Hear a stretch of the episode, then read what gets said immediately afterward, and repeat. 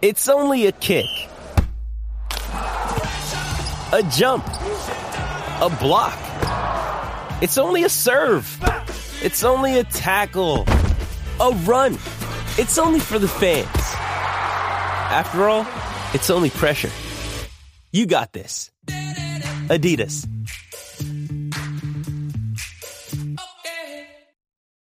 When you need mealtime inspiration, it's worth shopping Kroger, where you'll find over 30,000 mouthwatering choices that excite your inner foodie. And no matter what tasty choice you make, you'll enjoy our everyday low prices, plus extra ways to save, like digital coupons worth over $600 each week. You can also save up to $1 off per gallon at the pump with fuel points. More savings and more inspiring flavors make shopping Kroger worth it every time. Kroger, fresh for everyone. Fuel restrictions apply.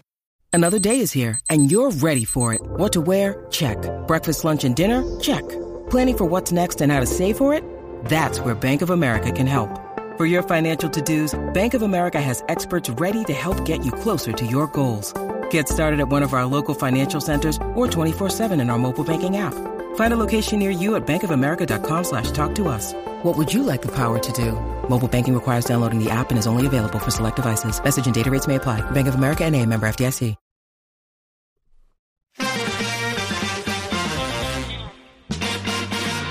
Oh, what's going on, everybody? Welcome to episode 915 of FloWrestling Radio Live. I'm your host, Christian Pyles, joined today, he's back from St. Louis. Ben Funky Askren's here. James Dean Rader's here. I'm here, and you're here. So that, that makes it a party. Ben, you were missed. How was your time away? Um, I had a good time. Uh, we had so we had U State last week that was really busy, uh, really long, and then uh, went to straight to St. Louis and hung out with some buddies and uh, uh, got a little bit of downtime. It was good. Okay, did you get your eyes on these new rules? Uh, I yeah, of course I looked through them. I think they're great. Um, I don't know that there's any that I really disagree with, but there's some that I think like I mean, the, I think the first one was, do you need headgear? No, it should be optional. This is common sense. I don't know why it's taking us this long to figure this out. It's really easy. Yeah. Right. Um, you guys yeah, said the same yeah. thing, hopefully. I don't care at all about headgear. Um, Thank you. Um, and nobody does. Yeah, it's not going to change my re- wrestling viewing experience, so I don't really think about that one. The other ones are I, are, are more interesting, I would say, than I really love the one. I'm going to try to find it so I, I, don't mess it up. Okay, this one. The current rules do not mandate that the offensive advantage position wrestler must work toward earning near fall points or securing the pin. Adding this rule put an equal burden on aggressive wrestling to score points on both offensive and defensive wrestler. Yeah. I love this because I can't stand it when a guy rides for a whole period and doesn't even get a breakdown. I mean, some of these dudes are only getting mat returns and then hanging on on top and they're not even getting a breakdown in two minutes. And it feels like, man, you're not actually trying to do anything. You're just stalling. Yeah. Yeah. Well, my big per- perspective yesterday was we actually need more subjectivity in officiating and, and less yes. objectivity. I've, That's the big problem. I've been trying to say this for a long, long time on top is if the referees just get some cojones and they just call stalling when the top man is stalling, almost all the problems will alleviate themselves. Yeah. And um, you know, the other things is they, they all know um yes, what's going on, right? Right. Um so hopefully, I mean, I I kind of am in favor. I don't know which rule I didn't like. Oh, what do you think about the weigh-in? There was times? one. The what? The wait time? Weigh-in times. Uh, I'm fine with that. Well, which one? Not changing because uh, it's like yeah, I thought it said I thought it said all weigh-in times should be the same, and there should not be like different uh, amounts of time between the weigh-in and the competition. Yeah, I like Correct. the two-hour weigh-in for everything. What do you think about that? That was my um, perspective. Yeah, I'm good. Two two hour, not an hour, ninety minutes, two hours. They're all kind of the same to me. But yeah, I do agree that it, it should be systematized so that it's the same thing on everyone, you know, every tournament, duel, whatever. It should be all the same. Yeah. I had some people reach um, out to me and say one hour is not enough in between to run a tournament in between weigh-ins. Yeah. And that's and that's fair. Because I was saying one hour weigh-in across everything. It's one hour for duel, Why not do that for tournaments? But I guess can't No. do one hour for, for It's, tournaments. it's just not practical, and it should just it should be different across um, all of them. should be the same. Yeah, not different. Yeah. Um, a push out rule. I don't hate it, hate it, but I don't um love it. Uh, so this one's interesting right here. Let me let me ask you exactly what they mean by this. Implementing a mandatory stalemate call in the top bottom offensive defensive position before either calling either wrestler for stalling. I don't Um, like that. You don't like so No. I don't I feel as though uh and I, I actually brought this up as my own personal rule change um during the season. But I I feel as though in some situations a stalemate punishes the top person too much. For example, they get a breakdown, they get double legs in, and they get called for stalling, and the bottom guy gets to reset his position, and they they lose all that they've worked for. Um, I don't like that, right? But I also feel like, well, the, the top person earned a breakdown, and um, you know, if they get called for stalling, then you know they they shouldn't be punished as much, right? Or, or the bottom person shouldn't be rewarded as much by getting up back into an adequate position to escape from. Yeah. Um, so like in that scenario, um, I would love to have both a stalemate and then a stalling on the bottom man because the bottom man was not able to progress his position at all. I, yeah, that make I, sense or no? I just don't think. I think whatever's happening on the mat, it, you should you should just vocally give your Yes. expectation and don't give someone a bailout from with But a they restart. kind of already do this, Christian. I, and that that was another thing I I thought because they're Yeah. they're trying to uh, write in that you can that you can give these these verbal sort of warnings or cues is like it's like refs do that as is. So I was confused by that being in Yeah. there. That was going to be something But- I asked you about. Like, isn't that happening happening currently? But, I they don't. currently call stalemates, and there's some situations where it does feel like I feel like lots of times after takedowns when if the the guy who got the takedown is in maybe not um, a really advantageous position where they're on the legs and they're going to get a five count, the refs just call stalemate, right, and then Mhm. put him back down so that way the top guy doesn't get like the mando mandatory stall and call. Um, so I feel like they already kind of do this in some scenarios.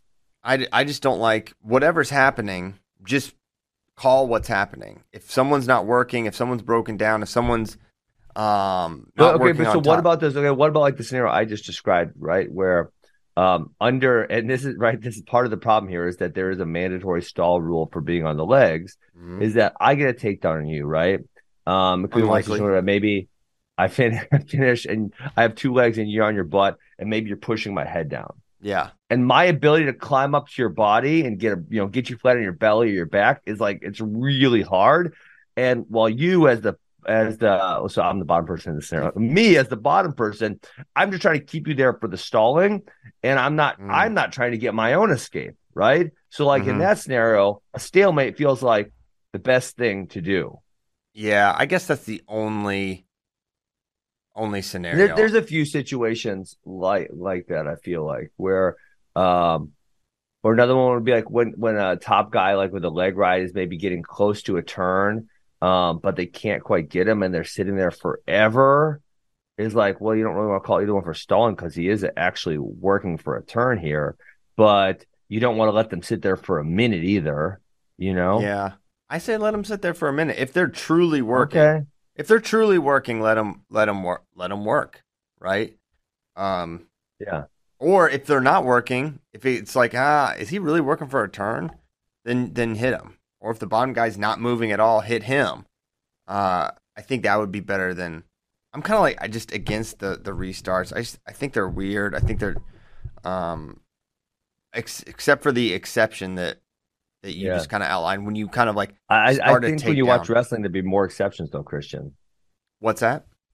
I think if you actually like watch matches, like maybe right now you and I just talking about this, it's hard Right. for us to think of a lot of exceptions. But if we watch wrestling, we would say, "Oh, that was fine." Like to to stalemate there as opposed to stalling on either person. Yeah. I, I guess I just think it's weird how they're selectively utilize um like this the Soriano Dayton fix tiebreaker thing when you know, okay, you get a breakdown in tiebreakers with legs in, you get a Oh, restart in 15 seconds. Like I think that's weird that that's like sort of an accepted thing. And I th- I think that its prevalence of just like oh give a give a stalemate, basically bail out, re- restart to the defensive wrestler or offensive is a, is just a weird weird thing. Like Yeah. if they're stalling, Um, then call stalling. Yeah, I don't know. I still feel like there's those kind of in between situations uh, where it would feel a little too aggressive to call either wrestler for stalling, stalling but uh, it might be the proper position for uh, a, hey, let's just get this restarted and get going. Um, yeah, I mean, m- maybe I'm thinking maybe that happens more in neutral than than top or bottom. You know, maybe I'm thinking new- like a lot of times kid, kid guys get in these scrambles, and both athletes know okay, if I move, I'm actually going to be at a disadvantage. So I'm gonna I'm gonna try to wait for them to move. Mm-hmm. You know, so maybe maybe, I guess maybe I'm thinking a neutral position more than top bottom. Yeah, yeah, maybe so. Okay. Um, well, let me see. There's one more that I kind of wanted to talk about. Though. Let's see. Standardizing waiting times, stalemate. Um, I, I love the the making the top guy actually work for a pin. That's tremendous. I thought this, uh, and maybe they could uh cl- more clearly outline exactly what they mean. And I, I know I think we made a great suggestion on the show last week, but reducing the number of tournament advancement points and or bonus points provided in the consolation bracket of an individual tournament for an advancement event Yeah, to reduce or eliminate the ability for third, fifth, or seventh place wrestler to earn more points than the champion. Uh, so because I think, I think the exact thing that they're trying to describe, that the third place wrestler earning more champion, man, it's pretty freaking rare. Like it, it does not happen a lot. While it is a mathematical possibility, it's pretty rare. Um, but if you did the advancement points properly, you would more adequately rest, uh, reward a higher percentage of the wrestlers. Mm-hmm. I uh, I don't. Yeah, I don't see an issue with with with changing. I do think it is an exception, um, but champ can't be outscored by a third placer. There's just no no way that should be allowed. So they got to do something Uh, there. But Yeah. So Yes, how close? How close, in your opinion, how close to the champion should the third place person be able to be? I don't know. That's where it's a little strange. I don't, it feels like they should be at least three points away. Um, Because what if, what if you know, some the front side guy goes straight up Alex Sertzis? No, not Alex Sertzis. The other Jason. Sertzis, Jason, Jason Sertzis, um, right, and wins all tiebreakers. They're going to be at what twenty one points, sixteen plus five, I think. Um, you know, the backside guy gets the is it nine for third place? I think it's Uh, nine for dude, I third. don't know. Come on, you got to know these things. You're Christian No. Pyles. Nine for third, and then say four. I think four and a half for advancement. Um, thirteen and a half. So right, four pins would put them above uh, the the first placer with no bonus. Yes. Four pins, is kind of a lot of pins in, in the national tournament. So like, while mathematically it's possible, in reality it's significantly difficult to get. Ed there. Hendrickson's up for it. Yeah. Down for the cause. Did Well, he if do they it this year? If they changed, yeah, he outscored uh, a couple champs. He outscored Really? Nino. He outscored. He might have outscored Yanni. How many pins did he get? Four, three? Three, I think. Yeah, he should have got the Hodge. Snob, snubbed, snubbed big time. Um, hey, uh, uh, I'm sure you guys already said this, but the, the Hodge winner was correctly chosen. Um, I, we all, I think we were all in unanimous agreement that Mason Parris was the guy. Um, uh, man, Carter Starocci, I don't know if he, this is where I was going. He, maybe he's in show business, like we talk about. I don't know if he's purposefully trying to be the heel to make people upset. In that case, I think good job, Carter Starocci. This is very funny. I'm enjoying the gig, right? But on the other side of it, if he's serious, uh, man, he's kind of in a, uh, in my opinion, a delusional reality. I, I think you'd have a very hard time making a case for him above Mason in in this instance. Well, this is what we talked about on Monday shows. Like, yeah, he's. I think he is in pursuit of being a heel, and I think if he didn't go to Penn State, I think it would be more quickly recognized. But it's just not something we're used to to seeing from that from that team. Just they, Yeah. they typically have a different sort of ethos, I would say, and he marches to a beat of his own drum. Obviously, yeah, I think Yes. I do. I do think it's like uh, more more gimmick than anything, but maybe not. I mean, if I'll, although I will say, if Carter Starocci genuinely believes that he should have won the Hodge, I wouldn't be surprised with that either. I mean, I don't.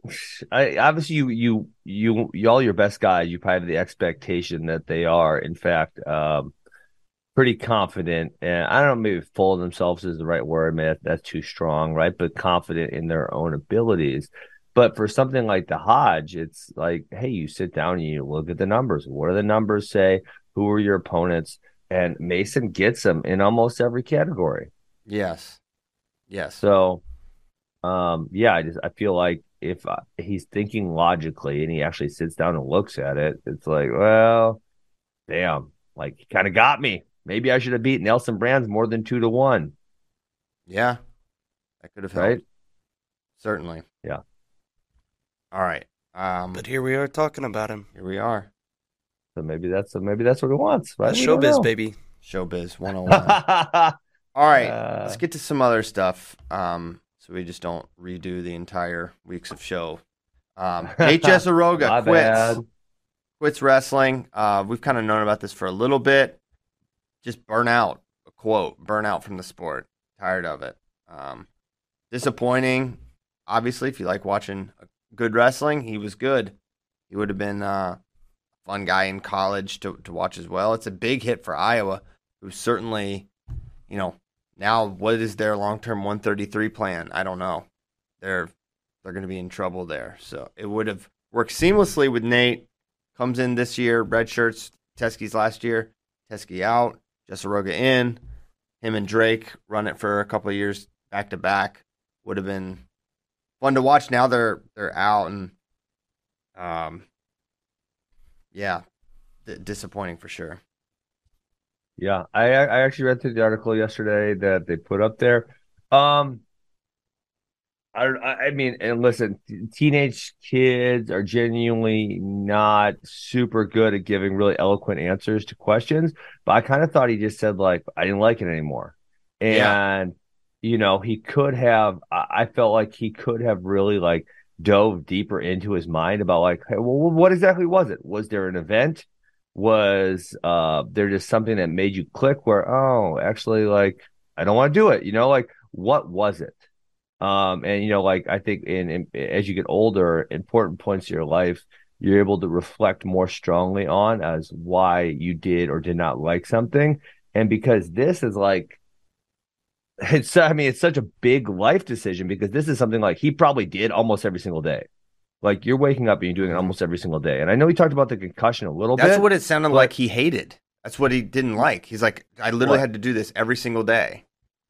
Yeah, and so I mean, I, yeah, I don't know. Did he say it in those exact words? Because obviously there was the concussion, and he stopped training, and then he just kind of like didn't want to go back, type of thing.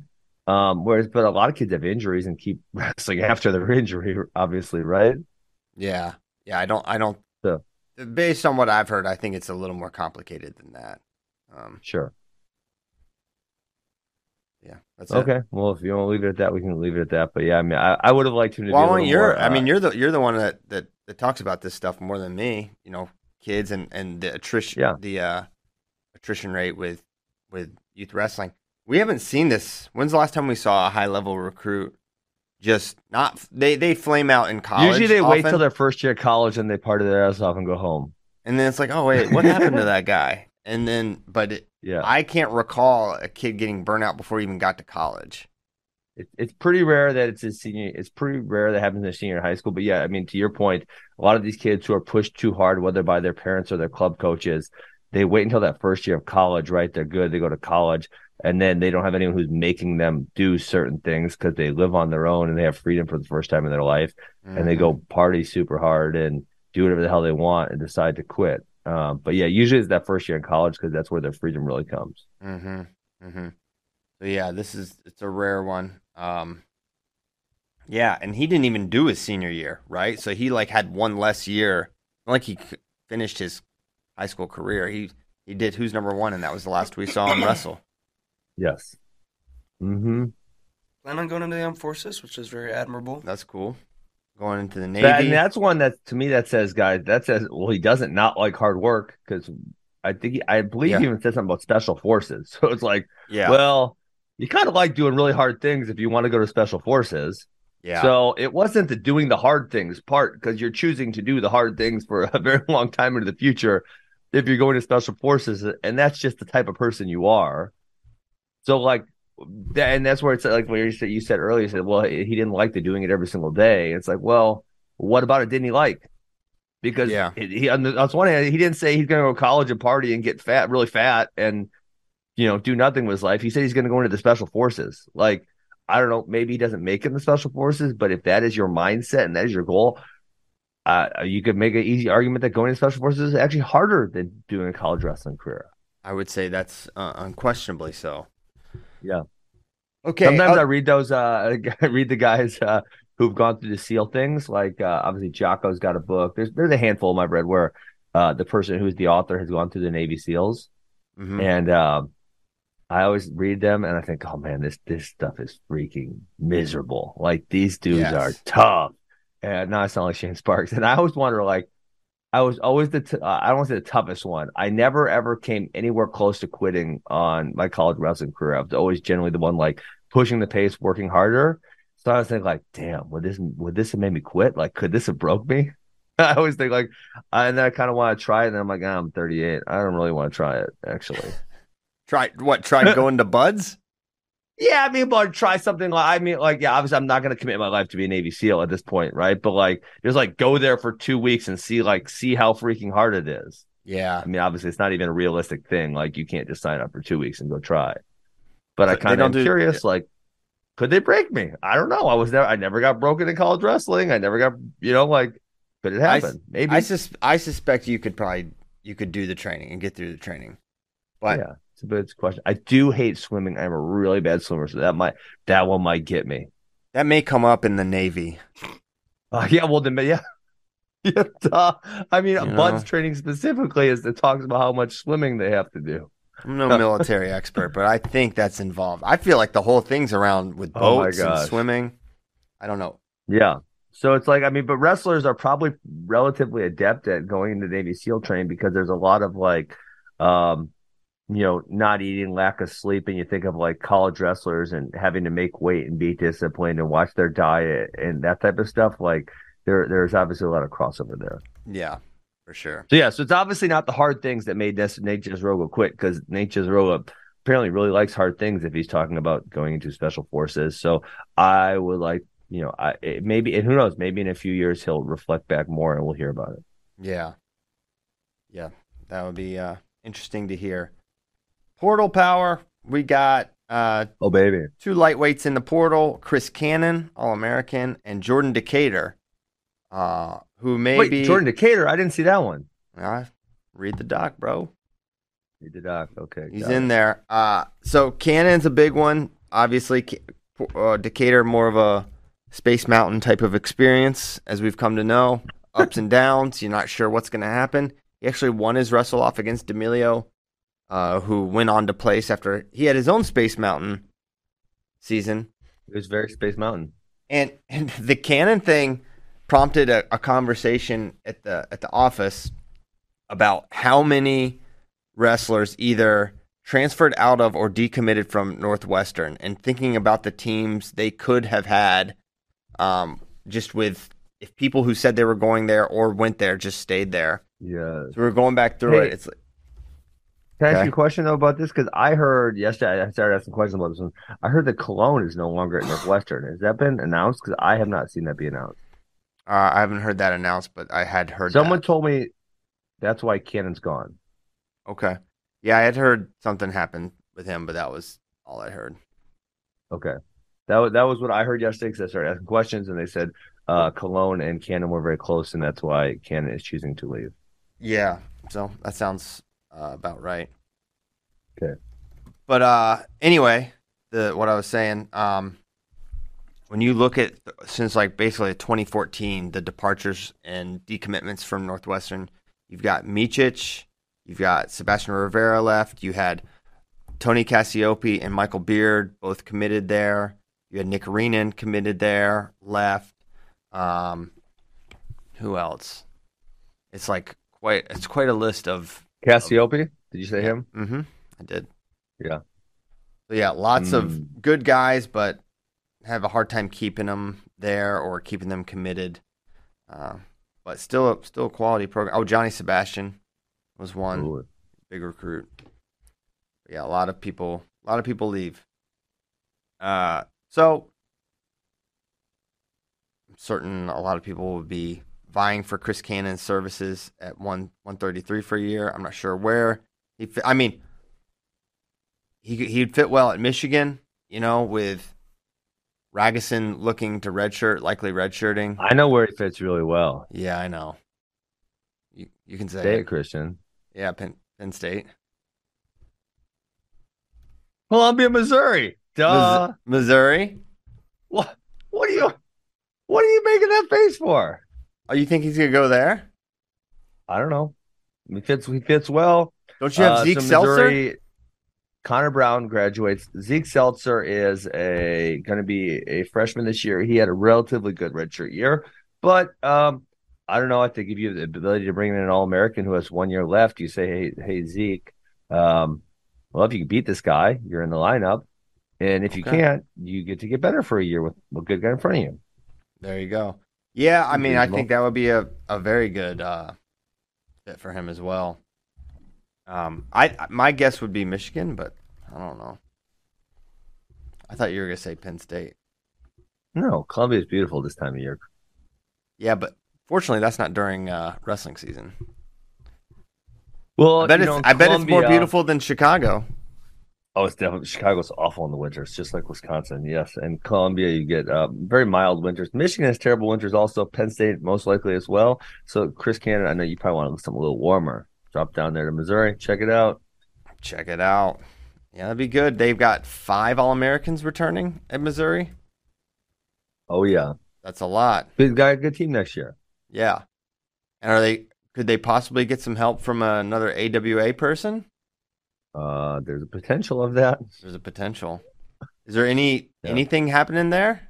Is he going on Uh, visits? That person, I believe, he's at Ohio State this weekend. Okay, that would be Yeah. a good place too. They actually, I think, he's. I think Ohio State this weekend. I think he's going to Mizzou during the week next week, and then maybe Penn State uh, after that. Dang, we were I'm not 100 percent on that. I, I would have to confirm that schedule. We were watching Funky 2.0, and there's like some B-roll of Keegan training with with Mitchell, and Caleb goes, "Is that Ben's brother Max?" Because he look because Mitchell looks like he. Was, I was like, no, because he knows I've talked about Max, but I don't think he's ever seen him wrestle or anything. I was like, no, but they do look like they could be brothers, don't they? Uh, we cut his hair, so no more curly hair. Oh, really? It's pretty short. Okay. Yeah. It'll come. It'll be back. But what about Bernie? Where do you guys think he's going? I don't know. I hadn't heard anything. Um. Well, you you told me stuff. You care to Yeah, I, share? mean, I, was, I was actually with. I was where Evan was at the. Uh, Evan was in Madison visiting his girlfriend, um, and him and Pat, uh, one of our coaches, are really good friends. And I actually saw him for a minute at the youth state tournament. So, um, he, you know, he's hoping obviously Bernie comes back uh, to, to Cal Poly because there's been a lot of guys who have. I don't say a lot. There have been guys who've gone into the portal and then um, potentially went back to the school. Like I say, Shane Griffith did it last last year Mhm. um, although he's back in the portal. Um, so I think there's a there's a chance he goes back to Cal Poly. Um, but I think he said Evan said something like he told them that he wanted to test the market. okay. The market. Yeah. Um. Wait. What did you? What did you say before that? Um. Like Shane Griffiths in the portal. Is it, did he say he's going somewhere? Well, two years ago. So uh, Yeah, he last was. offseason, he went in the portal and then he went back to Stanford. Isn't he in the portal again? He. I don't think so. I wonder if he or ever he left. said he he said sorry he said if he's going to wrestle somewhere else next year, it's not going to be at Stanford because he's exhausted all of his academic options. Isn't that what Yeah. he said? Well, he said he was not definitive in that. He did allude to Okay. that, but I don't know if he's gonna gonna leave, um, or stay. I think he's gonna wrestle next year. I just don't know. I don't know where. I wouldn't rule out Stanford, but I also wouldn't rule out a transfer. And then I was like, I was like uh, thinking about him transferring. And then I'm like, well, he's not even in the portal right now. And then I remembered Real Woods wasn't in the portal and then went in and was at Iowa or committed to Iowa, like basically almost overlapping time. So these things can happen in the background, and then poof, they're somewhere Yeah. else. So who knows? Yeah, that's definitely something that could happen. Okay, let's go to. Um, I don't. What is this? Decatur's Uh, probably going. His brother's at a D two or D three college. At what are the chances that he goes there? I bet he ends up D1. Okay. Yeah, that would that would definitely surprise me. Let's see. Where's Jacob Decatur at? He is at Baldwin Wallace. Yeah. All right. Um, what do we want to do next? Do we want to get to some questions? Sure. Uh, Okay. wait. Is there any other portal? I feel like there's maybe one other portal person that I saw. Well, that- Olejnik's in there. Um, I don't know if Oh, talk- that that's a going right there. Where do you think he's going? I don't know. A lot of lot. It's funny when these guys. Uh, here, I'll just read. Hold on, Izzak. He only has one year left. Yeah, I believe that's right. Um, man, I can't find his Twitter now. I don't know if Oh my goodness! All right. people. Ale- yeah, Olejnik was a big one. That was the one I was thinking of. I can't find it. Wait, here he is. Oh. Okay, got it. So his recent followers. this is always that's fun. what happens every time. Um, recent. Wait, I thought this was recent. Hold on. Okay. Uh, I while you're while you're looking at that, um, Seth Nevills as well from Penn State as a graduate is going so looking to go somewhere else. All right, Lee Pritts in the mix. Arizona Cornell. State, baby. Um, Trevor Brandvold, Troy Nickerson, Sean Bormet, Josh Heil, um, Frank Beasley, Jason Borrelli, uh, Matt Stencil, Imar, Brian Medlin, Chris Bono, Edinburgh, Austin Marsden, Jared Frayer, Zeke Jones, Eric Thompson. So Arizona State got the whole staff on there. Seth Gross.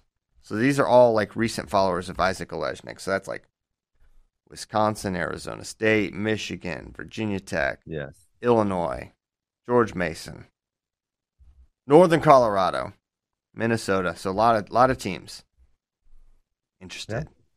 Which uh, he's all American, so that seems uh seems about right. Yep. Yep. Okay. Let's get to some questions. Uh, what right. goes into getting inter? A lot of people were asking about international wrestlers going to college. Um, 'cause someone else asked like why like a team like Duke wouldn't get someone from Japan or India, and then co- New Wave coach says what goes into getting international wrestlers into college lineups. Why don't we see more of that? I don't know why we don't see more of it. Um, you know, the few examples we've seen have gone really well. Like American used to do great. Um, Citadel. Campbell's got a few. Citadel. Mm-hmm. Yep. Yep. Yeah. And also, uh, of course, the greatest was Alan Gelagayev, one of the greatest heavyweights Yeah. of a generation. Uh, he was crushed. Well, it. it, it is funny because I believe it's a lot more prevalent in other sports as well. I mean, I remember when I was track and field for sure.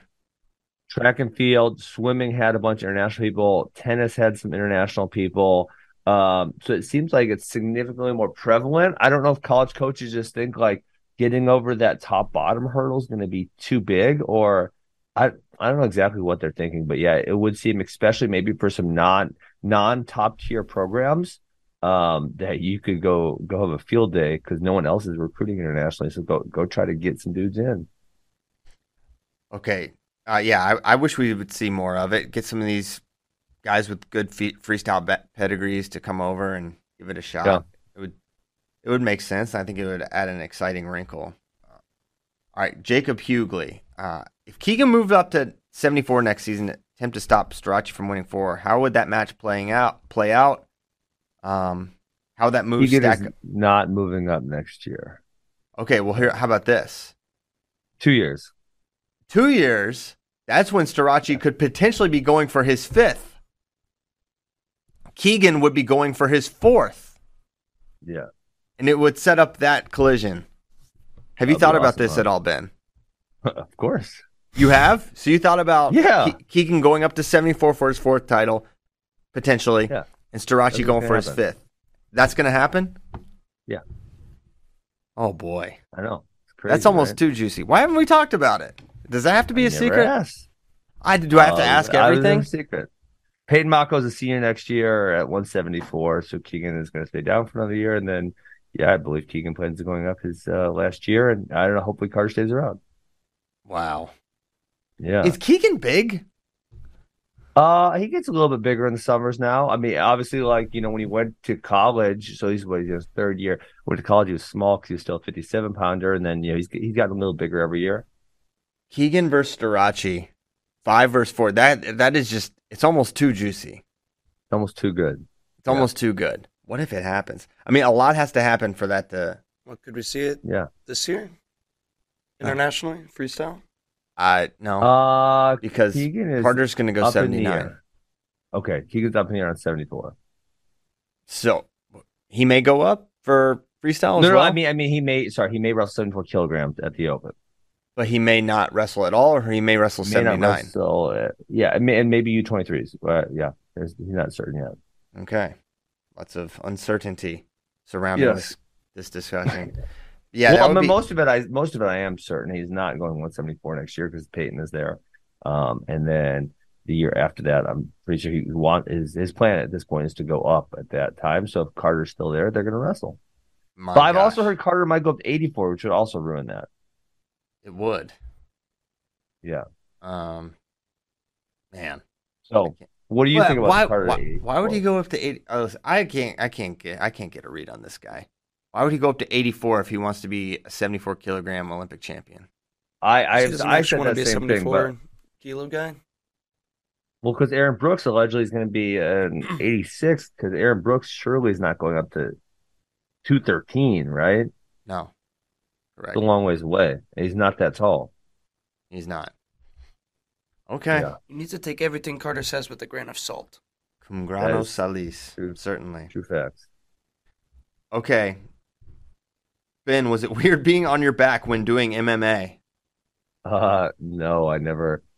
Uh, I don't know. I never saw any issue with this. This is like people in the, the freestyle and folk style thing. I mean, maybe for uh, beginners, there's they're strange, but like I can literally wrestle freestyle and folk style on the same day and have no issue with anything. I will either later that day or the next day. I'll wrestle with Noah or Aiden, and it'll be a folk style workout. Like, uh, you just say, okay, now I'm doing freestyle. Now I'm doing folk style. Now I'm doing jujitsu. I'm on my back. No big deal. You know, like no. So I don't, I don't see an issue. Got it. Okay, next question. Um, JD's or JD, Casey's or Quick Trip?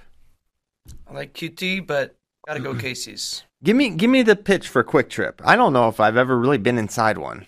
That's your standard gas station. It's your standard. It's not a general store. Good Well, so we program. hold on. There's a question here though. Is it the QT Quick Trip in, of Missouri, or is it the is it the KKT of Wisconsin? Because there's multiple. Ah, there is. There's the oh, the KWIK because they can't spell Yeah, up there. Yep. I think well, quick eh, Quick Trip in Missouri is Q U I K. There is no C, so they are also spelling it wrong. In fact, Yes. Oh, that's true. No one can Yeah. spell the word So, uh, quick. The, I mean, the thing is, I think uh, they wouldn't have been the same. So I'm I'm I'm surprised when I made Pennsylvania people saying like Sheets or what's the other one out there? Wawa. That's the Wawa. Yeah, Mhm. Wawa. Um, but Casey's is I feel like went in through this like recent brand rebrand where they're becoming more like those other places. Back in the day, they just had some delicious pizza and they were a rinky dink gas station. And those other places I would say are more like um kind of like small supermarkets. Like you can get kind of a little bit of everything there. Um, and they have other hot foods, and that's what Casey's is trying to do now. Yeah, I would say Casey's is too much variance. Um, oh wow, look at this! Just quick trip dump dunking on the other quick trip. It's a little drawing here. Real- if we're pulling it over. There it is. uh, most of the time, if you're not watching, I just told you we were we were yeah. like Oh, well, quick trip from quick quick trip in Wisconsin. I'm like, uh, I'm not so sure that's the case. Ben, you got internet issues, I think. What? Yeah. Really? It's not. It doesn't say anything here. Or, every now uh, and again, you're you're good right now, but every now and again, you're just gone. Um, really weird. Really.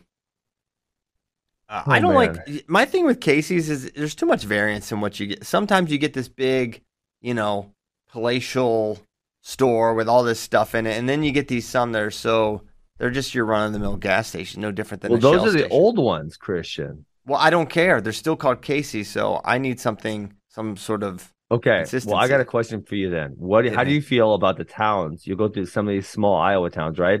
There'll be an old Casey's on the one. This is a small town. It's like two thousand people, right? Mhm. You'll be an old Casey's on the one end of town, and you'll drive maybe a half mile through through the town, and there'll be a new Casey's on the other end of town, both in business, both still operating. How do you feel Yeah. about that?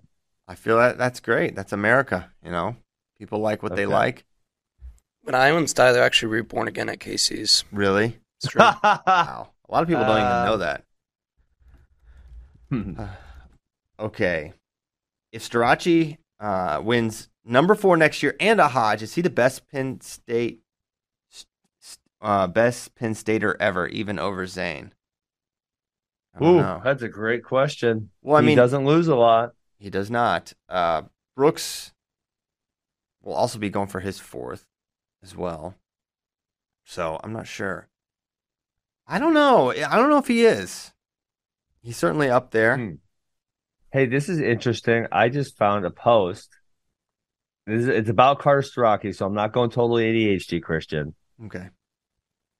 Team Team Amine, Mike Amine, that is Cam Amine's dad.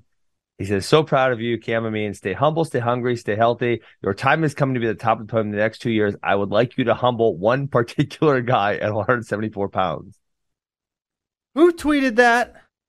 Mike Amine, Mike Amine. dad. Mike Amine needs to get off Twitter. He's uh, he just he says crazy stuff all the time. Hey, listen, uh, the older, the older, I mean, Myles, he got so. I mean, don't you remember? He used to get smoked all the time at 174 by Zahid and um and uh Mark. not and not smoked. got a- Not smoked. I feel like he got. Uh, man, I'll go back and look, but I feel like he got beat relatively convincingly by those two, and then he Not got a my not by. Mark Hall. He it was a like a joke because he lost to Mark Hall like five times by one point. Okay, and then he went up and got a lot better. Yeah. I I don't set up uh you should not set up Cam Amine like that. Don't put him in that Carter's was posted crosshairs. publicly. He's the one that got private texted me that I read. That was on Twitter. No, that's what I'm. I'm not talking to you. I'm talking to Mike Amine. Don't put Cam Oh, out there like that. Don't set him up like that. Like let he can think that, but you know, yeah. don't. First of all, yeah, I don't even want to get. Uh, win win one win one sixty five. Like there's, I don't know. Maybe he's moving up. I didn't know that. He needs to move up to get away from Keegan because he's lost all of his NCAA frontside losses are to Keegan. Yeah, I, I All know. so Myles had seven losses both his first two years. So not his, not his redshirt year, but the first two years of college took fourth and then third, but he had seven losses both those years. Yeah, So he really Um, wasn't that great. Okay, what about Aaron? Is Aaron better than Carter? Um, Myles, I mean, I mean, family's connected to all these people. I'm not sure. I'm not sure if he is. I I think Okay. uh, I'll say this, and I don't know how we you know equate the two, but I think that Aaron is a better freestyler and has a better better prospects at the international um, stage than than Carter. Even if Carter had like the ideal weight class, I feel like Aaron's could be a, a have a better international career, but Carter has two losses, both his freshman year. Um, Mm-hmm. th- th- his his ability to just simply win and only win is does separate him a bit. I wonder who has better bon- bonus stats, honestly. I will look him up. Hey, and just a, a, a throwback there to Myles. Mean, uh, I wasn't totally wrong. He did get drilled by Zahid a couple times, but his matches with Mark were all close. But he lost to Zahid. Uh, he lost fifteen to five. Um, oh, sorry, four, fourteen to eight and fifteen to five. Yeah, I was taking exception with the Mark Hall where he lost by Okay, one that's point, one point, one point, one point, and one point. So he lost to him five times by one point. Yeah. Uh, then beat him at the Aaron- Illinois Matman Open. Yeah. The other thing with Aaron Brooks is he did wrestle in that 2020 season where he he you know you think he would have won. There's de- there's a definite chance he would have won, um, but there's also a chance he would not have won. Yes. Um, Uh, he did not. Aaron only 43% bonus first year, then 50, 63, then 66. I bet Carter's going to be a little bit higher, but probably not a ton higher. So career 50% bonus for Aaron Brooks in 70 in 80 matches. Carter 52 for Carter. So Carter is more dominant. Um, It's funny because actually Carter's redshirt year is 52.6. Um, so that doesn't really throw off the average because his average total is 52.4. So that one being really the same. So Carter's 25, 56, 66. yes. So he's getting um, he's getting more dominant. Yeah. So yeah, I would say right now Carter. It'd be interesting to stack up their wins, like who has the best overall wins in their career. Um, Myles, it's probably it's probably Got to be Aaron because you got Probably Aaron. Myles, you got Parker, Hidlay. Multiple Uh, Parker, multiple Hidlay, multiple Yeah. Amine. Yeah. Um, Where There we go. Starocci's got Kimmer. He's I think it's probably his best but he win. also lost to Kemmer and Mekhi. and Mekhi. Yeah. Uh, so yeah, Got down, I- down the Donnell Washington loss. It's going to haunt him. Yeah, I mean, you know, Brooks has a has a Taylor Venz, um, which Taylor Venz was a multiple A, but his variance was pretty significant in his his performances over the years. Yeah.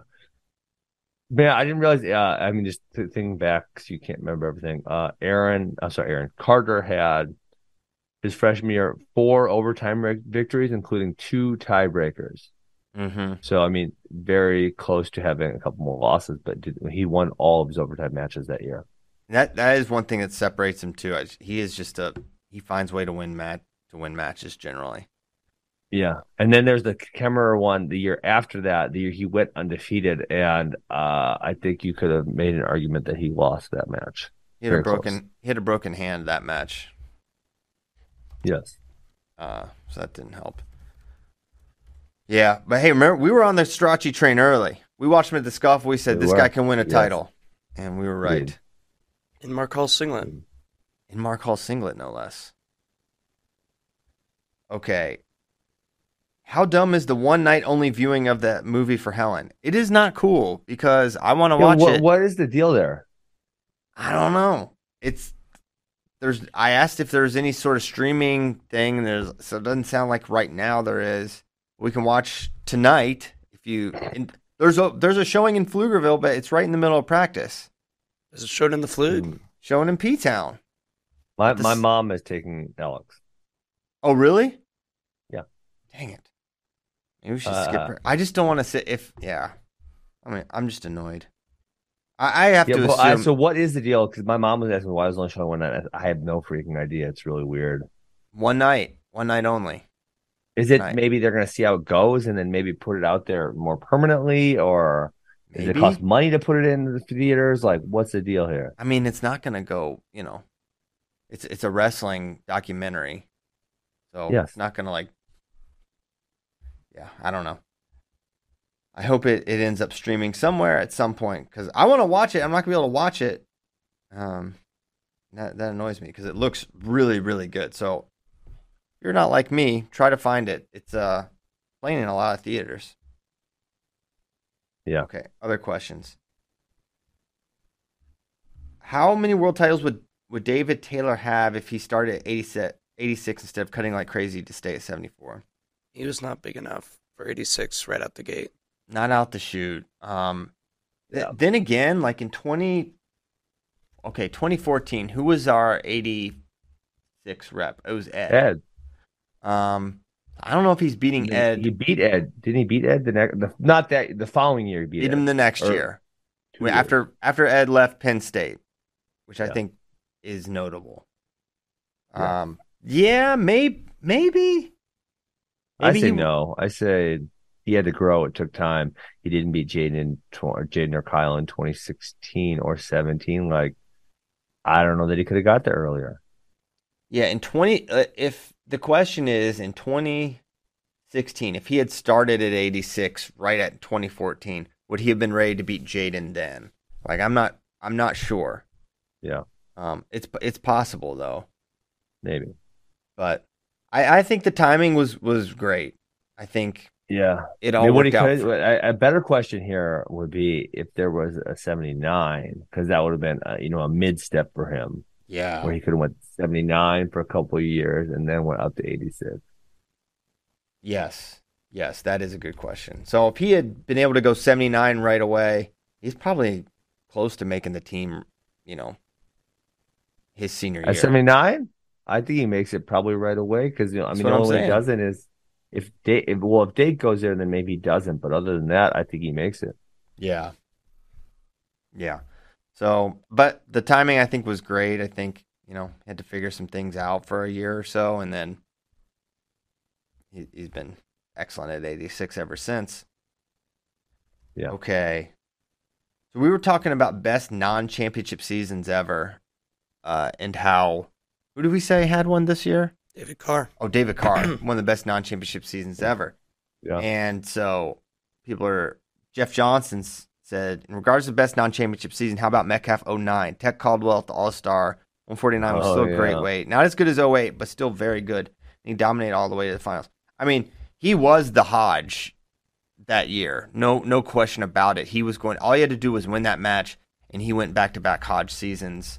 Uh, Herbert ended up winning after Brent lost, but he was not close to, you know, matching Brent's stats at that point. Yeah. So if you take a Hodge, if you have the if you have the Hodge season up until the NCAA finals, which say what you want about David Carr's season, he probably wasn't even if he won that match, he probably wasn't win the Hodge. Although I think he should have got considerable consideration.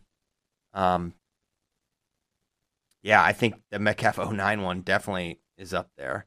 Really, you're looking for a great. Se- I wonder how Hendrick's season when he lost to Mark Perry looked. I bet it was pretty good, and I bet it had wins over Mark Perry during it. Um, but that was so long ago. I think Ben was in that So NCAA long ago. finals. What were some other good ones? Another one, he just come up? Sebastian Rivera, the year he beat Spencer twice and took Ooh, third. that was a good one. He did. He lost to Jack Mueller at NCAAs and Micic in the duel. Those were his two losses on the year. But that's when he I think wait, he bumped up I- to Micic that year, Yes. so that Yeah. sort of doesn't count. I think you got to go to uh like tr- maybe exclusively one loss people, I do too. and even and So maybe even one Micic one count? loss. Well, how Or not about Micic, this? sorry, One, Rivera. You can need to lose to the champ, I think. yeah, one loss where you win the title, right? So you took an L during the season, like say like you know almost um an Aaron Brooks this year. No, well, the, the had the question is is non best non champion seasons. Oh, I thought I don't know why I was thinking best non-Hodge season. no, no, best best, non- non champion. best non- Like David Carr season. beat Okay. Keegan Keegan, twice. twice. this year. Yeah. Shane Griffith. Yep. And I said Hmm. that's probably number one. I don't think you're going to find another season where a guy Yeah. beat a guy. Keegan will go down as probably an all timer, you know, Yes. in that realm if he wins four. Um, and he beat him twice that year. Um, I got one. I can't believe Christian didn't come up with this. Hit me. Zane freshman Zane's freshman year. Uh, it's up there, but he had two. He had three if losses. he would have beat well, if he would have beat um who's it, Mitchell Port, if he would have beat Mitchell Port, his only losses would be to four time that year, four time champion Logan Stieber. yes. So Yeah. Johny and he Hen- beat him that year. Johnny Hendricks Maybe. was here. Let's look at this. Um, he was thirty four and one. His only loss was to Mark Perry in the finals. Beat him a couple times for He sure. He had seven falls that year, but doesn't have any other bonus statistics. He was not a great bonus. Uh, I will tell you this. But going into that year, he was, um, you know, he he had a loss in two thousand six. Did you know that? Who was it to? Probably one of those years he lost to letters. I don't know if it was that year. Yeah, It was that year. One of those years losses. he had a really strange loss too. Uh who was it? I don't remember. Nor I. Um, What'd you but yeah, Hendricks was sort of a he was a huge figure that season. So yeah, Mhm. his his. Well, how about uh what about RBY this year? Well, we're talking about we were talking about possible Hodge for him, and he only had one loss. yeah, It's not in the same stratosphere where he beat but the wins weren't legends. the like wins if he would have weren't beat there. Daton in the semis, then maybe Yeah. Sure. Or if What he was had his- beaten Vitor 133 to wasn't ring the year. strong. What was his best win this Got year? Oh, He had better other regular seasons. McGee. He had guys like DeSanto. His best win was in McGee. there. Yeah. Yeah, I don't know. I don't think it's up there personally. Very good season for sure, but Yeah. Uh, okay. Let me see. Other questions. Did Marinelli ever have an undefeated year with a win over Chinzo going into NCAAs? no. Don't feel like that's the case. I'll look it up. But he was maybe. undefeated going into. Why is this not coming up? I'm looking now. He was undefeated going into Big Tens a few times. No, he never had the NCAAs to say. He was best season. 20 and 1 in 2020. Yeah, he had the he had the dual loss to Chenzo, and then he beat him at Big Tens. Yeah. And then okay, let's look at this. He was undefeated going into NCAAs in 2019, But took two losses that. but that then year. lost to Mekhi and Chance. Yeah. So yeah, he was uh he was on a good pace, and he had a win over Chinzo, of course. Big Tens at uh Minnesota. Yeah, that's definitely up there as well. All right. Uh, I don't have anything else. What else you guys got? Uh, I got nothing. Oh, I Do got have any one. wrestling going I on this got one. weekend? Elite Eight duels. It's And probably the big Folk, one. Folkstyle Nationals, right? Is that this weekend? Is it? Are you Yes, going to that that, is. Ben?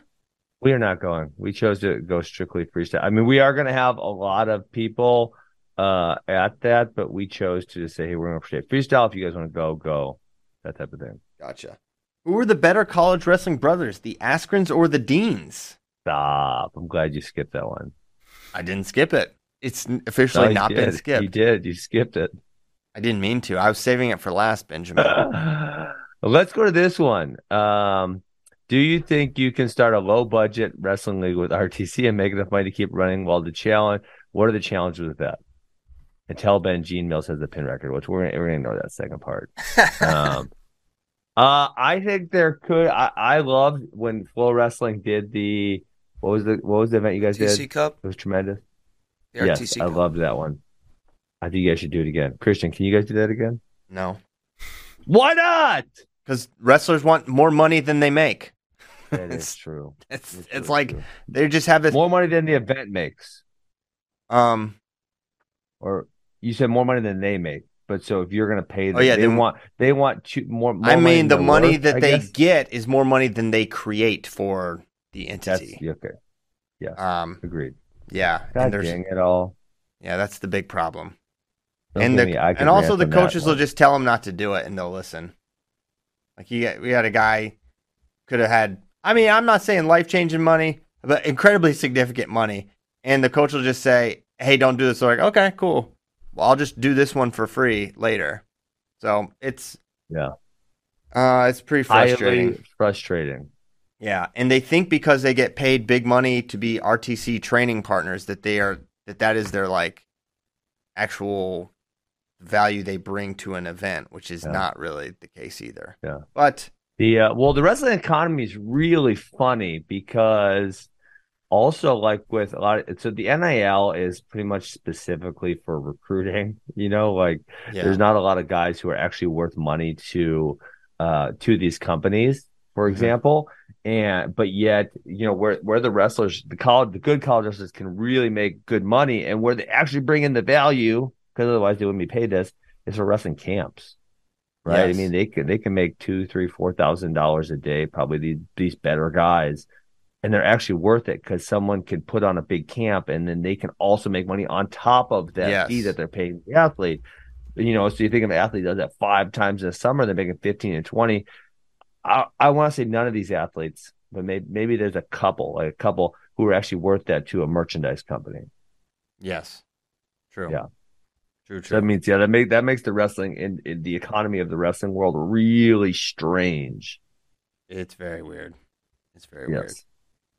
Okay, and Kozak from the chat has another um, great Uh-oh. season not to win. IMAR 2017, 65% bonus, beat Joseph twice and majored Marinelli. oof, Ooh, that's a good one. Dang. That is a really good one. Because we were That's probably up talking about there. Hodge for him potentially that year. Well, that was like one of Zane's like Oh, you're right. murderous seasons. Murderous. That's when he went. That was maybe his one of his craziest. He went like 95% Yeah. bonus. I think he went Tech or Pin in the f- semis, and then Tech in the finals. So yeah, that's pretty good. So Rick Wasmer was Palmer undefeated going into NCAA's uh, the year he beat Metcalf at Big Tens, which I was think he lost in the All Star, uh, which to um, uh, Bor- Borshoff, if I'm Hmm. remembering correctly. But he may have been undefeated otherwise. Uh, but he definitely beat, definitely beat Brent at Big Ten. So yeah, he he'd be up there for sure. I can't, I can, I cannot recall. Yeah. Um, how was Myles Martin's season when he lost to Dean? That was a really good season. That was a good. That was a very, that might be one of them right there. Yeah, he was fire. Martin. That was a huge upset. Yeah. It was weird. That, Are you that- looking up the bonus? I'm looking it up right now. He Oh. 61% bonus, 25 and 1. He um Major Lou DePrez, major 17-7 Max Dean, 11-5 over Taylor Venz, 12-5 Nick Reenan, Tex Cam Caffey, um 7-4 over Emery Parker, Yeah, do 12-5 Taylor Venz, 13-6 Max Dean, 8-3 Emery Parker, Tech Max Lyon, Tech Ryan Preisch, and lost to Max Dean, 5-4. So yeah, he was he was on a crazy crazy high level there. Yeah. All right. Shall we go? Let's go. Let us go. I got Thank you guys so much. No Monday show. No show. Monday. But we'll be back Wednesday. Peace. We will see you then. Thank you guys so much for tuning in. Hope you guys have a great weekend, and we will see you next time.